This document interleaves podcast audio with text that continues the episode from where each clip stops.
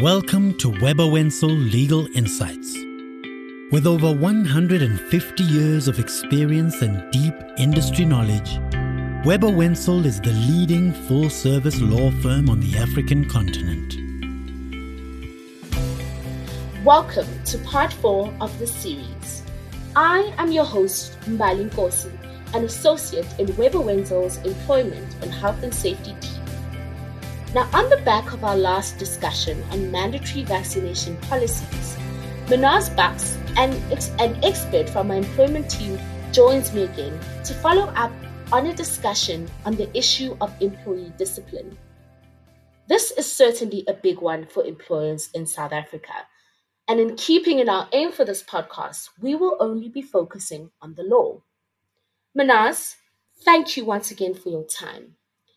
Please, can you share your views on whether it is going to be possible for employers to discipline employees if they refuse to be vaccinated? Thank you, Mbali. The issue of uh, disciplinary action comes about in the instances where there has been some form of a misconduct. Generally, misconduct stems from a breach of a certain rule or policy. And it goes without saying that such rule or policy must be valid and reasonable in the circumstance. Given the issues and the sensitivities around a mandatory vaccination policy, it is unlikely that such a rule will be regarded as enforceable. And therefore, it is my view that employers cannot discipline an employee for refusing to be vaccinated. If, however, an employer does proceed with this course of action, an employee may raise a legitimate justification for its failure to comply with and or abide by the instruction. This may be on their religious beliefs, on their cultural basis, or purely for medical reasons. Depending on the outcome or how the process unfolds, an employer may very well be faced with unfair dismissal claims or unfair discrimination claims. That makes absolute sense. And I think employers should bear those considerations in mind before taking any form of disciplinary action against employees who do not wish to be vaccinated. But now, related to possible disciplinary action of employees is the issue of fake news. And, and we've had our fair share of this throughout 2020. But where an employee disseminates false or misleading information about the vaccine to other employees, what can an employer do? At the outset, it's important to bear in mind that in terms of the regulations, it is an offense to publish any false information relating to COVID 19 with the intention to deceive another person.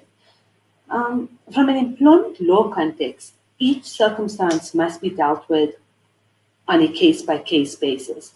For example, if there is an employee having a conversation or merely communicating his view or opinion on whether or not he would personally take the vaccine, it is unlikely, for whatever reason he has to not take the vaccine, that an employer can simply proceed with disciplinary action. If, however, an employee is found to communicate to the larger workforce, for instance, sharing his views against the vaccine and further calling upon other employees to join him in abandoning or to not get the vaccine, then this has the possibility of creating disharmony in the workplace. Or if he threatens uh, other employees who wish to take the vaccine, then in such circumstances, disciplinary action may be warranted. But as a short answer, it's yes, disciplinary action is possible in these circumstances, but each circumstance must be determined on a case by case basis, and an employer cannot take um, or adopt a one size fits all approach to this. It would seem that although it is possible for employers to take disciplinary action against employees in these circumstances, it is advisable to obtain legal advice before doing so. Minaz, thank you for joining me as we conclude part four of the series on COVID 19 vaccinations and key employer considerations. I am your host, Mbali Nkosi. Thank you for joining me for this podcast series.